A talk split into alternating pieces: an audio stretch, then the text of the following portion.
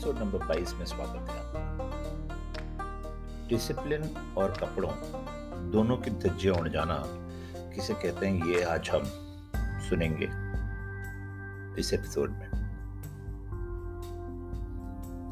Class twelfth में हमारे biochemistry expert ने एक नई चीज़ को इंट्रोड्यूस किया, वो था वुडन पॉइंटर आज के ज़माने में जिस तरह से आप क्लासेस में ऑफ़िस में देखते हैं लेज़र पॉइंटर्स उस तरीके से एक लंबा वुडन पॉइंटर भी आया करता था। स्टील का भी वैसे आया करता था, जो एंटीना शेप का होता था। एक्सपैंड हो जाता था कॉन्ट्रैक्ट हो जाता था बट ये वुडन पॉइंटर वो लेके आए क्लास में। तकरीबन ढाई फीट से तीन फीट लंबा था। उनके काफ़ी काम आता था, क्योंकि वो कुछ कुल मिला के पाँच फीट एक या दो इंच के थे तो इधर उधर घूमने की जगह, वो पॉइंटर से क्लास में पढ़ाते थे। हिसाब से उनको अपने पास ही रखना चाहिए था वो, मगर किसी कारणवश उसको लेके घूमते हुए शायद अच्छे ना लगते तो वो क्लास में छोड़ गए। इसका मतलब ये था कि बंदर के हाथ में उस तरह लग चुका था। अब उस वुडन पॉइंटर से क्या क्या नहीं हुआ, वो आप पूछिए। रोल नंबर दो, वो यूज़ करता था अपने पड़ोसी की पीठ को खुजलाने के लिए। नोटी बॉय रोल नंबर 22 उसको स्नूकर का क्यू स्टिक समझ के कभी पेपर की बॉल को मारता, उससे कभी किसी और चीज़ को।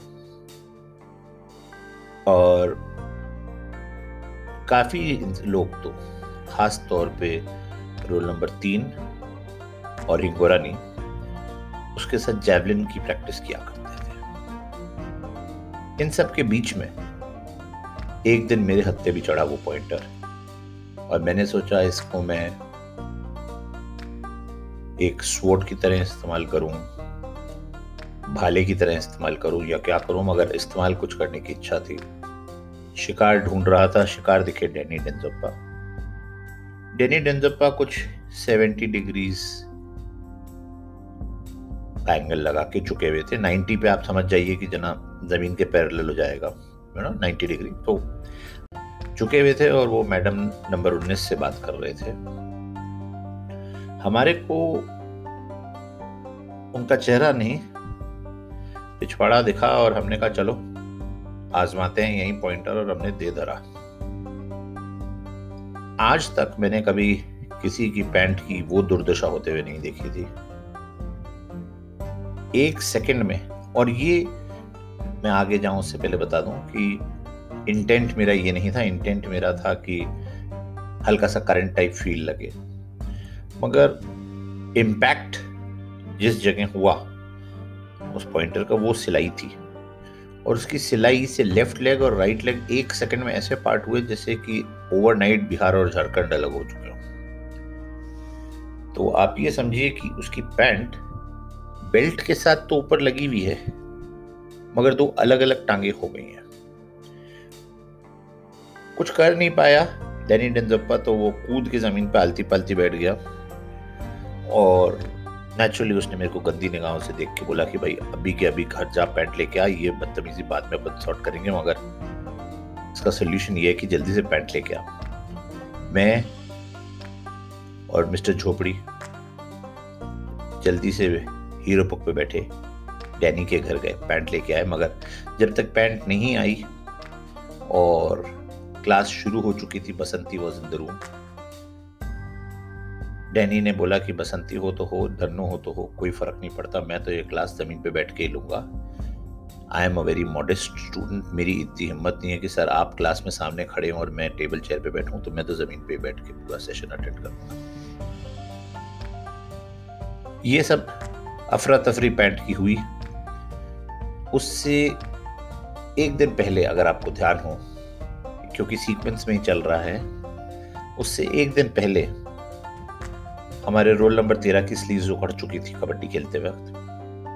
और बायोकेमिस्ट्री टीचर वो देख के सक पकाए थे एक हाथ लेके घूम रहा है, एक हाथ गायब है। उसके एक दिन बाद नाव पैंट डेनी डेंजपा की चिरी। उसके अगले दिन, रोल नंबर ग्यारह, ये वही रोल नंबर ग्यारह है, अगर आपको एक एपिसोड में ध्यान है उनकी अटेंडेंस का इशू हुआ था मन मौजी इंसान थे, उनको पूरी क्लास से कोई फ़र्क नहीं पड़ता था, क्या हो रहा है? आज की तारीख में भी वो फ़र्क नहीं पड़ता। वो एक खुले आज़ाद सांड जैसे हैं, जहाँ उनकी मर्ज़ी हो, वहाँ घूमते हैं। और वो टहलते टहलते कमरे में चल रहे थे, और उनकी चलते चलते naughty boy twenty two roll number की टेबल के साइड से निकली कील में उनकी टांग अटी वो रुक सकते थे, मगर जैसे मैंने आपको बताया, सांड कभी रुकता नहीं है। वो चलते रहे। पैंट चिड़ती रही, मगर वो चलते रहे।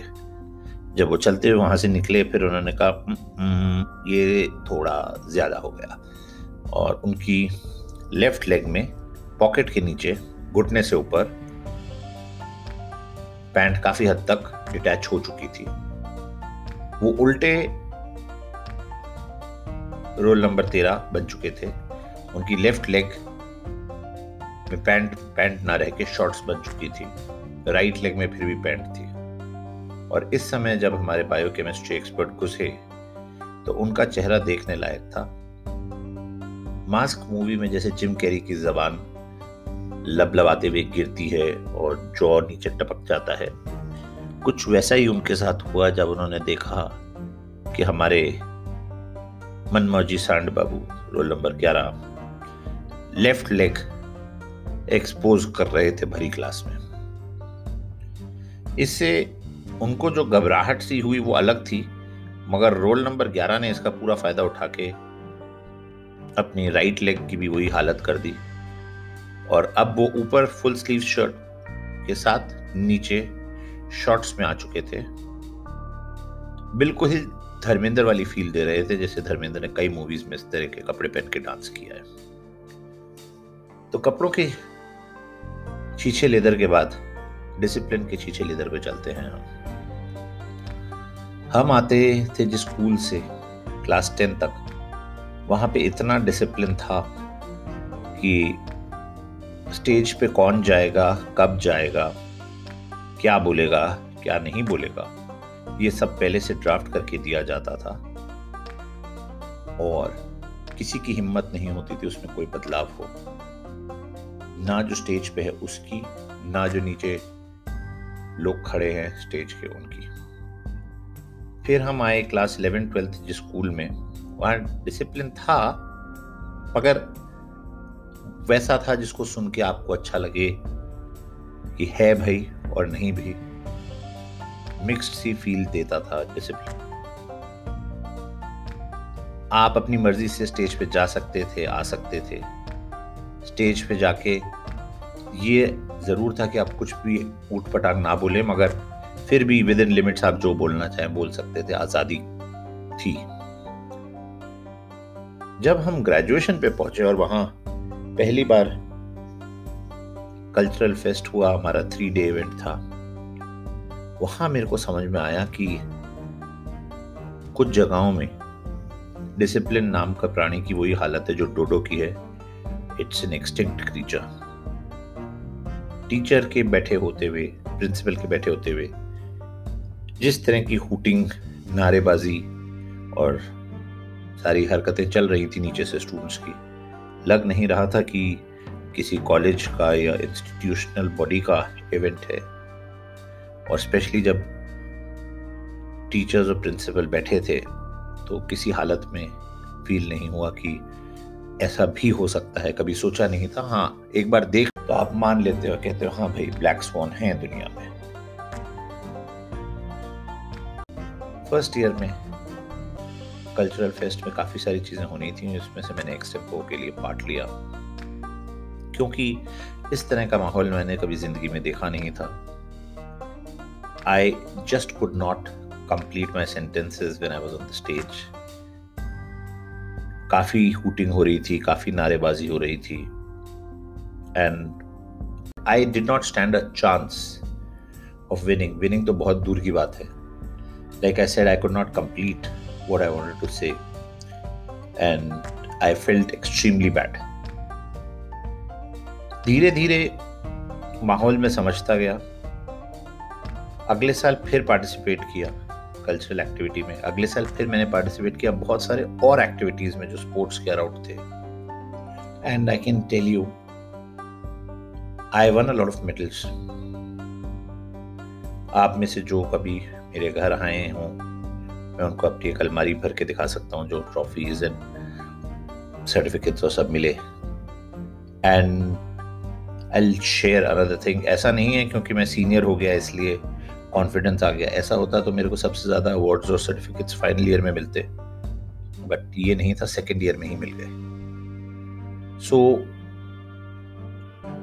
काफ़ी सारी चीज़ें आप अपने हिसाब से सोच के चल रहे होते हैं जब वो गायब हो जाती हैं तो आप suddenly you lose the idea of how to respond how to react ये थी आज की मेरी दो कहानियाँ। इन दोनों कहानियों की सीख पहले वाली की। आपके कपड़े कभी भी फट सकते हैं। अब आप कपड़े को एक मेटाफर की तरह लीजिए। कोई भी चीज़ खराब कभी भी हो सकती है बेसिकली तो आपके कपड़े कभी भी फट सकते हैं। कभी कभार आपकी खुद की गलती से कभी कभार किसी और की गलती से जो आपके कंट्रोल में नहीं है। इसलिए हमेशा अलमारी में बैकअप कपड़े तैयार रखिए। कब वो आपके कपड़े फट जाए और आपको बैकअप की ज़रूरत पड़े, आपको खुद को नहीं पता। दूसरी लर्निंग जो मैंने आपको कॉलेज के डिसिप्लिन वाली स्टोरी सुनाई उससे। एक्सटर्नल एनवायरनमेंट जो होते हैं, आपकी लाइफ में बहुत इंपॉर्टेंट रोल प्ले करते हैं। मगर वो आपके कंट्रोल में नहीं होते। आपके कंट्रोल में होते हैं आपके खुद के इमोशंस आपके अपने आप को ट्रीट करने के जो इमोशंस हैं, वो आपके कंट्रोल में हैं।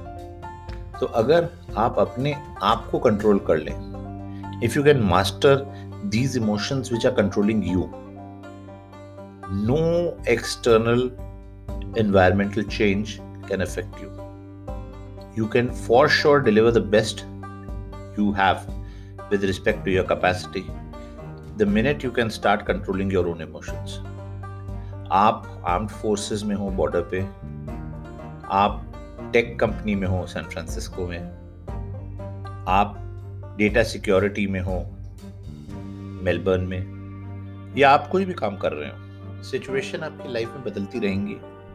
किसने सोचा था कोविड आएगा? 2019 में अगर कोई ऐसे बताता, कौन मानता कि लाइफ ऐसी चलेगी? मगर all those who could control themselves and their own emotions from within have emerged way stronger during this epidemic. So, I would finish my today's podcast with this main thing. Good day.